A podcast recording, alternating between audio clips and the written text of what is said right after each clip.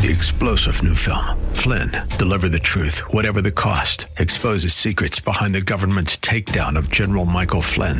Flynn knew what the intel world had been up to. He ordered the first audit of the use of contractors. This set off alarm bells. He told the truth. He was the most dangerous person for Donald Trump to hire. They had to get rid of Flynn.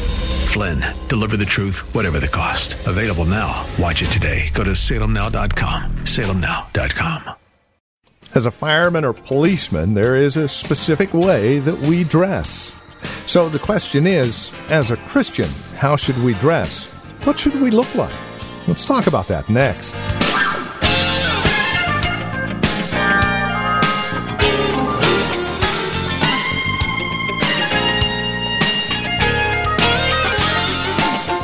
As a Froyland, I do the best I can to represent my family name my father, my grandfather, my great grandfather, who was a pastor. So, how are we who are people of mercy to live? You know, that is your new last name in Christ. Your last name is mercy, it's grace. So, how do you live? How do you respect and honor that name? Well, that's what we're looking at in Romans 12 here in verses 11 and 12. Won't you join us? Our series, Living Sacrifice, Serving One Another, continues. Here's Pastor Phil Howard with today's broadcast. Let me begin with 12:1. Therefore I urge you brothers in view of God's mercy that I've been describing for 11 chapters, the mercy that God showed you when he saved you through Jesus Christ, and because of that mercy offer your bodies as living sacrifices, holy and pleasing to God. This is a reasonable act of worship. And I believe that verse is the key to unlocking everything else. If you don't do that, the rest is mute to you because you won't do any of it anyway unless you respond to God's mercy and said, Here, my body is yours. I'm available to you, Lord. I present my members as your instruments. And he made that appeal to us in Romans 6. You are the slave to whoever you present your body to. But he's saying, mercy, this mercy community saved by God's mercy. I'm asking you, give me your body representative of your life, as a reasonable act of worship, I want to use it. What will happen? You'll stop being conformed any longer to the pattern of this world, but be transformed by the renewing of your mind. Then you will be able to test and approve what God's will is His good, pleasing, and perfect will. Pardon my comments while I read it, but I want to clarify some things. You need not ever worry about what the will of God is until you're available to do it. I think availability precedes knowing it. If you say, uh, I'm not available, show me what it is and I'll tell you if I'm available. It doesn't work that way. You become available in your spirit. Here I am, God. You chart my life, you chart the path. Uh, and then you, he says, will begin to experientially for yourself find out that God's will is good, perfect, and acceptable. But it's only after you've made yourself available to do whatever that particular will of God for you is. Then he goes on describing uh, that grace will shrink up your head. It will not make you proud. Don't think more highly than you ought but rather think of yourself with sober judgment in accordance with the measure of faith God has given you. Uh, it's like a man told me the other day, he said, You have a face made for radio. Well, that will shrink your head. Uh, just as each of us has one body with many members, and these members do not all have the same function, so in Christ, we who are many form one body and each member belongs to all the others. We are in a sacred community, and in this community, God has given different gifts according to the grace given us. If a man's gift is prophesying, let him use it in proportion to his faith. If it is serving, let him serve. If it is teaching, let him teach. If it is encouraging, let him encourage. If it is contributing to the needs of others, let him give generously. If it is leadership, let him govern diligently. If it is showing mercy, let him do it cheerfully. You can fall one or two ways on these gifts. You could fall on the name of the gift side and worry about which one you got. That can be holy guesswork. The better thing is to fall on what he said use it. Use it. Whatever you got, use. If people mislabel it, doesn't matter. If they call you, you got a gift that you really don't have, but you're working for God, don't worry about it. If you're a teacher, quit telling us. Teach. If you got the gift of serving, quit telling us what the name of it is. Let us see what servants look like. Serve. Don't tell me your gift. I don't want to know. I'd like to see you do something. Go, do it.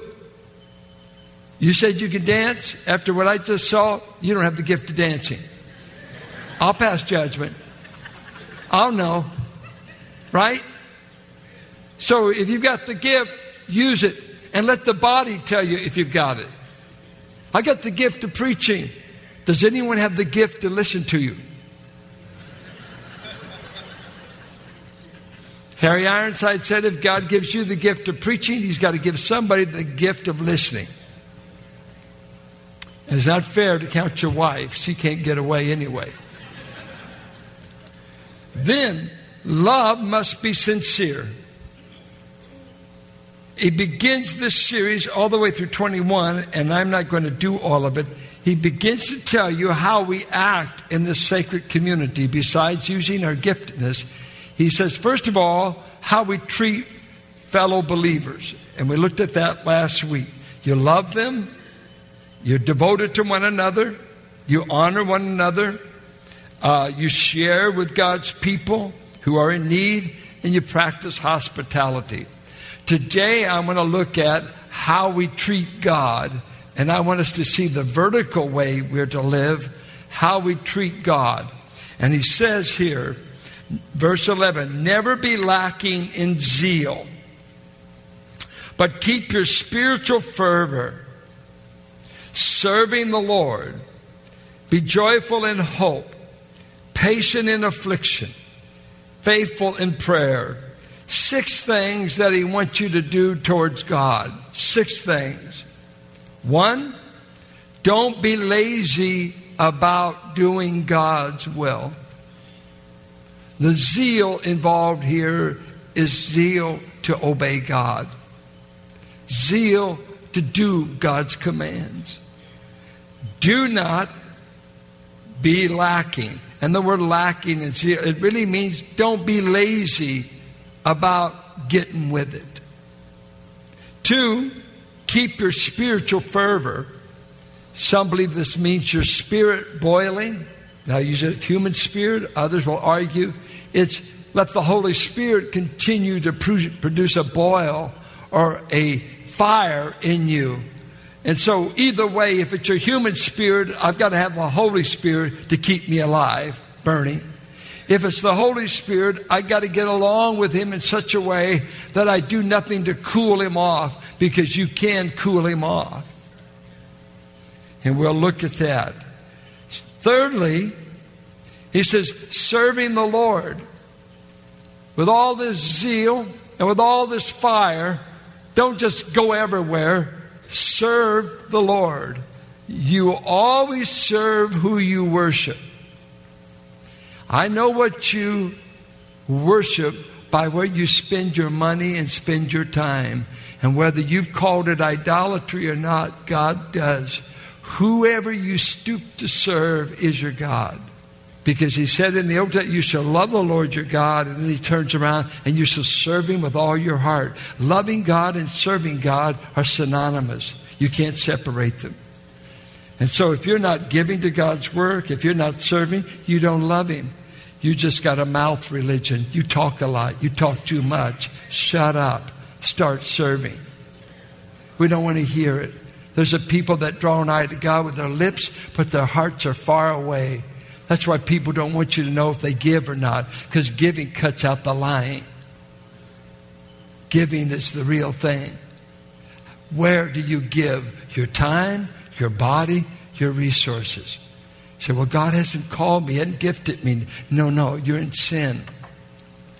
Everybody's been called to do that. That's just ground one. When you come to love Him, you'll want to give everything you got to Him. You'll want to serve Him, obey Him. You'll want to give Him everything. So, well, He hasn't, I haven't seen Him that well yet. You haven't seen Him. When you see Him, He wants all of you. This verse, by the way, isn't written to pastors, it's written to the church. I love these verses, it gets me off. But I'm included. I think I'm a Christian. Uh, he says, serving the Lord, be joyful, be rejoicing in hope, not because things are going your way. Be patient in affliction. That is, don't bail out when things go rough. Stay in there. If you hold on just another hour, deliverance is on the way. Just another hour. And then he says to be faithful in prayer, not lazy about God, the first thing. Um, never lacking in zeal, and it's really the idea of being lazy. Don't, with old King James, don't be diligent in business. Uh, it wasn't talking about money at all and finance. It's talking about uh, energy for God. Uh, and, and, you know, there's some, there's two sides. He's going to talk about energy for God, and then on the other side, he's going to talk about passion for God. Don't lose the burn. And, and there's sometimes I see two kinds of people in the church. You got some folks that are, are busy as a beaver over here. They work, work, work. They love. It. Let's get it done. They're they're efficient. They're on it. Work, work, work, work. Their life is run by computer, papers, and a desk. Let's get it done. And they look good to me. But sometimes they can lack passion. They can lack the warmth of being aglow by the Spirit. They would just work hard if they were working for the Communist Party. That's just the way they're put together. And just that go, go, go, go, go work ethic without this burning. And yet, this burning side, this burning in spirit, without any work, can drive you batty. They're just sacred uh, mystics wandering out in the desert trying to get another vision. Said, do you know we got work in the church? No, no, no. God's called me to see visions and dreams. Well, you're a nightmare. Let me tell you that. Well, you, when you're getting through, I hope you, I hope God scares you out of your wits, so you'll get busy. Work for me till I come. Don't go stand on a hill and just look up till Jesus comes. He says, You guys go to Jerusalem. I got some stuff I want to do with you that you can't do by standing on this hilltop looking for Jesus to come back. I've got something for you to do. I want you to evangelize Jerusalem. Go to the upper room and wait. And some of you in that frozen posture, you see, you need both. Number one, don't be lazy about doing the will of God. It's amazing how we have energy to serve what we delight in. We've got energy to do what we love to do. We, you know, we, we kid about kids, and I think it's true of most all kids. You see a kid laying around, and, and I was one of them. Empty the trash. I feel tired. And about that time, a buddy would call, Hey, you want to play some hoops? You better believe it. Where you going to meet? Let's go, baby. I got energy. I just got an energy thrust, Mom. She said, Well, you didn't empty the trash. I, I'm not called at that. I'm called to shoot hoops. I've got energy to do hoops. And then it was when my dad got home, he had energy to spank the fire out of me because I didn't do what my mother said. Uh, you know, I just, and one of the generational things that I've never seen so many tired young people. What you tired of? I'm tired of being tired. Yeah, you hadn't done anything in, in for 15 years. You need some exercise. You need to go out and chop some wood all day, like Lincoln. Chop wood? Boy, you're old. I know we don't need the wood. I want you to chop. I'm going to just see if you can do it. Just lazy. My dad told a, his dad had spent a year in prison in Oklahoma for trying to hurt a man. And he said they had lazy prisoners. They just wouldn't work, weren't doing their duties. And at McAlester, they had a little invention a 12 foot hole in the ground. And you put a man down there, you put a garden hose over, and at the bottom of this 10 foot hole was a little pump. And they turned on the garden hose. And they let it run for 24 hours. And if you don't want to pump, you just drown. Eventually, the water brings you to the top. It seemed to cure laziness in many of those men. They learned to pump. Boy, I better pump. I'm going to drown. Said, You don't want to make up your bed? That's all right, honey. 24 hours in this hole. Just pump. Try that 24 hours of pumping to stay alive. God deliver us, and mercy should have delivered us from being lazy about doing God's will. It ought to awaken in you. He said, Mercy doesn't want a lazy people about doing the will of God. How long does it take you to get in motion and to obey and to do whatever God's saying to you? So he says, let, let them not be lacking in zeal. Then he says, Be fervent in spirit. And some, like I said, take this to be your human spirit. So keep the human spirit uh, boiling on fire. That's impossible for you to do. All of this is. There's four things that God tells you you've got to do for the Christian life. One, it's a life of continual trust in Jesus. Galatians 2:20 I'm walking by faith in the Son of God. I'm trusting Jesus moment by moment. That is the first part. So we don't do any ethics in our own power. We do it in reliance, right? Because you're going to meet some I don't want to do that. How could God command me to do something I don't want to do? Because He's God and you're a sinner? And He said, You know what you ought to do. He's telling us what to do. Are you burning in spirit? Well, I don't know how to burn in spirit. Would you trust Jesus? Two, would you walk in the spirit? Galatians 5:16 we're people walking in reliance on the Holy Spirit so we get supernatural help to do this stuff, don't we? Or it's just the law. It's just a set of ethics to say, well, I can't do it. I don't want to do it. And God knows I can't do it. So I'm not. No, no, no, no. That just, you just admitted I'm in rebellion against the command. The command ought to say, I've got to run to Jesus and ask for help. I've got to trust the Holy Spirit for help. And He wants to help you. Doesn't He? It's pretty weak. That's okay. And thirdly, we serve in the energy or strength that God supplies. 1 Peter 4:11. Serving in the strength God supplies. Said, I don't have the strength to serve. Well, God does, and God can energize you. And then that passage in 411 says, we do it all for the glory of God. So these four things ought to guide your Christian life. I'm trusting Jesus step by step. I'm relying on the power of the Spirit. I'm experiencing God infusing strength in me to do what I normally could not do. And it's all going to bring God glory, a good opinion. That ought to be the sum total of what, what drives us as Christians. Have you ever had God teach you to do something you never thought you'd do in a thousand years? I said, because you relied upon Him, you entered into a facet of His will that uh, you never thought you'd do. I think preaching, man, I started at 15. I was terrible. Why, why didn't they rescue the church and me from even trying? I cannot tell you how terrible and how much failure you have to live through to even have the guts to show up and speak.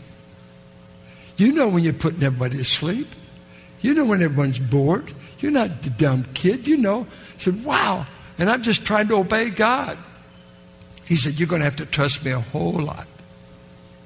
I remember my brother, Dave, my brother Paul, when I said, I think God's called me to preach. He said, Well, God's got a big job on his hands. Thanks, Paul. And he was right. Uh, fervent in spirit. Let me say this. Are you boiling in spirit? I have to say, a lot of times I'm not. I have to say, many times I read about Laodicea being lukewarm, and I say, that's me. I've cooled off. I've cooled off many times. Because this phrase, there's a phrase in the scripture that says, do not quench the spirit. 1 Thessalonians 5.19, he says, pray without ceasing, give thanks in all things. And then just slips that little verse, quench not the spirit. And that word quench means uh, literally don't render inoperative. And the way they normally used it when it was used to fire, don't throw water on the fire. Don't put out the campfire. Don't, don't take and throw those things on your spirit that make you uh, go uh, lose the flame and you've just become a struggling ember. Don't do anything that renders that flame inoperative. You've got to feed the flame. You've got to feed the spirit. To keep a fire going, you need two things you need fuel and you need oxygen. And when you throw water on it, of course, the fuel is soaked, the oxygen is choked off, and the flame cannot stay alive. God says, The fuel that I burn is available, Christians. I told you to make yourself available to me. Are you available? I know when you're not available, and I'll be quenched. I'll be grieved as a sensitive spirit. I'll back away because I don't rape my people. I use my people. I don't force myself on them. Are you a yielded bride? Do you want my spirit to work in you? Are you saying, back off? I want my sin or I want to ignore those promptings of the Spirit? Don't quench me by sin, by neglect, and cutting off that oxygen, throwing things on your life that are starving out the spiritual side of you, not feeding the spiritual, not feeding the flame. Uh, consume with pleasure, consume with yourself, consumed with life, whatever. But pretty soon you feel it, the flame is going down to a struggling ember, and then you all of a sudden say, You know what? I'm more smoke than I am fire. I'm barely getting out any light. I'm barely getting out a witness. I've cooled off. I've gotten over being a child of mercy. I've learned to quench. I'm no threat to anyone now. I've cooled off. And I must say this, hear me well. You never lived in a colder world than today. We need fire in Christians. We need fire to thaw out this cold culture, this culture that's hard hearted, that's cold. The last days, the love of many shall wax cold. I ask you, are you a cold Christian? Not a cucumber Christian. Have you cooled off? Has the flame nearly just gone down to a flicker? What are you doing to fan it? He told a young preacher at Ephesus, he said, Oh, Timothy, fan, fan the flame within you. Oh, that's why I love to get around people who are exhorters and prayer warriors. When I am barely having a flame going, I don't need to be around the critics or the wet blankets in the church. I want someone to fan the flame, somebody to pray, somebody to tell me God can do something. I want to hear somebody tell me that God can just uh, revive my limping spirit and bring me up to soar with the eagles. Let me tell you, we need to exhort one another. Are you on fire in your spirit? Are you boiling about the things of God? That brings us to the end of our time today here on Truth for Today with Pastor Phil Howard as we have been working our way through Romans. As we conclude our time together today, we would invite you to contact us if you have questions, comments about the broadcast. Maybe you have a question about your own walk and relationship with the Lord, or a prayer request. We'd love to hear from you. Please get in touch with us today. Now, we have a couple of ways to do so. The easiest might be simply visiting our website, truthfortodayradio.org. You can drop us an email. We have other means of contact that you'll find there at truthfortodayradio.org. We also have a lot of resource materials available for your growth and relationship with Christ. Our design and desire is to see that you grow in Christ, grow according to His knowledge and grace. Any way we can help, well, that's why we're here. So stop by truthfortodayradio.org or simply give us a call. 855 833 9864. Again, you can reach us at 855 833 9864. Please bear in mind as you contact us that this is a listener supported ministry. As you link arms with us financially, we're able to continue the ministry here on this radio station. Prayerfully consider how you might get involved in the ministry of Truth for Today, won't you? 855 833 9864 or write to us. Our address is 1511 M. Sycamore Avenue, Suite 278, Hercules, California. The zip code is 94547. And that website, once again, truthfortodayradio.org. It is a pleasure spending time with you in God's Word. We trust we'll see you next time we get together for another broadcast of Truth for Today with Pastor Phil Howard.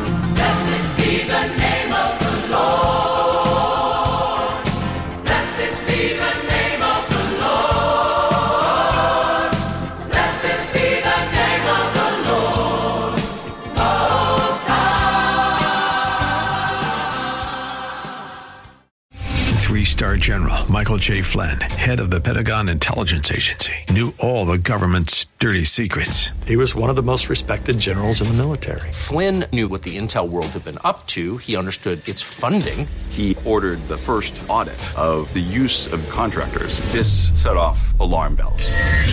The explosive new documentary, Flynn, Deliver the Truth, Whatever the Cost, uncovers the facts behind this scandal. Flynn told the truth. He was the most dangerous person for Donald Trump to hire. I find out the worst enemy that I'm going to face in my life is right here in America. They took my assessment and they wanted me to change it. And I was like, I'm not changing it. They had to get rid of Flynn. With in depth interviews, archival footage, and never before seen personal records of the man behind the headlines. I just felt like I was drowning. Flynn, deliver the truth, whatever the cost. Available now. Watch it today. Go to salemnow.com. Salemnow.com.